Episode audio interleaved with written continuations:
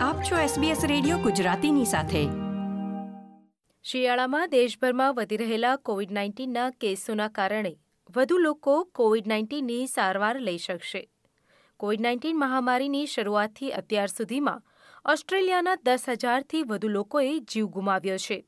સમગ્ર દેશમાં શિયાળા દરમિયાન વધી રહેલા કોવિડ નાઇન્ટીનના કેસોને લીધે કેન્દ્ર સરકાર મેડિકલ સાધન સામગ્રીમાં કોઈ અછત ન સર્જાય તેના માટે સંગ્રહ પર ધ્યાન રાખી રહી છે.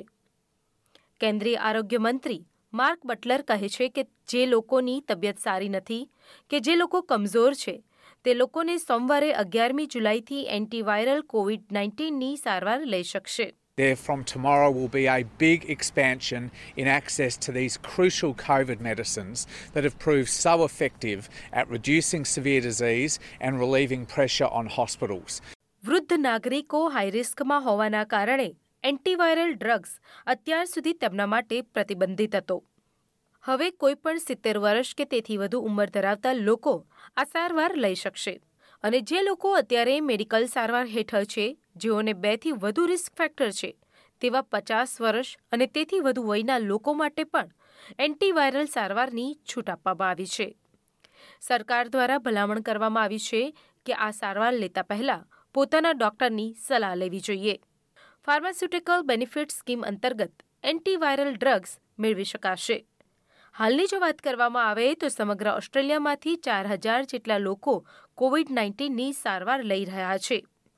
આ વર્ષે સૌથી મોટો પડકાર તો એ છે કે કોવિડ નાઇન્ટીનના સબવેરિયન્ટ ફરી ચેપ લાગવાના કેસો વધી રહ્યા છે અને સામાન્ય રીતે વધતા ઇન્ફ્લુએન્ઝાના કેસો તો છે જ. ઓસ્ટ્રેલિયન મેડિકલ એસોસિએશનના ક્રિસ મોય કહે છે કે પરિસ્થિતિ ખૂબ જ ગંભીર છે. I haven't heard uh, state health authorities more worried than they have been coming into this new wave. The level of concern is enormous. And so that logjam in our hospitals means that people may get delayed care both with COVID but without COVID as well.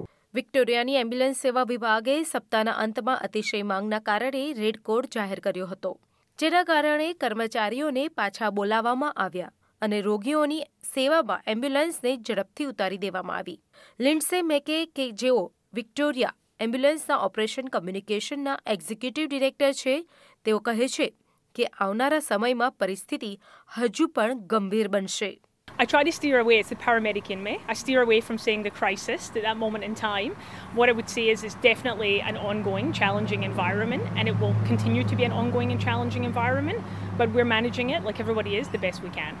તબીબી નિષ્ણાંતોની ભલામણ છે કે લોકો પોતાનો બીજો booster dose લઈ લે અને બને ત્યાં સુધી માસ્ક પહેરવાનું રાખે. જે લોકોની ઉંમર ત્રીસ કે તેથી વધુ છે, તેઓ કોવિડ નાઇન્ટીનનો ચોથો ડોઝ સોમવાર અગિયારમી જુલાઈ પછી મુકાવી શકે છે.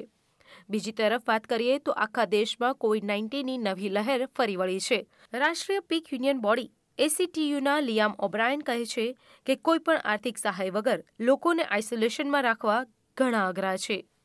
Everybody has either had COVID already been impacted by this massive wave of influenza and other illnesses that people are down to no balance when it comes to their sick leave. And that's why it's so important that this basic economic support provided by the federal government needs to be reinstated because it keeps us all safe. આ પ્રકારની વધુ માહિતી મેળવવા માંગો છો અમને સાંભળી શકશો Apple podcast Google podcast Spotify કે જ્યાં પણ તમે તમારા પોડકાસ્ટ મેળવતા હોવ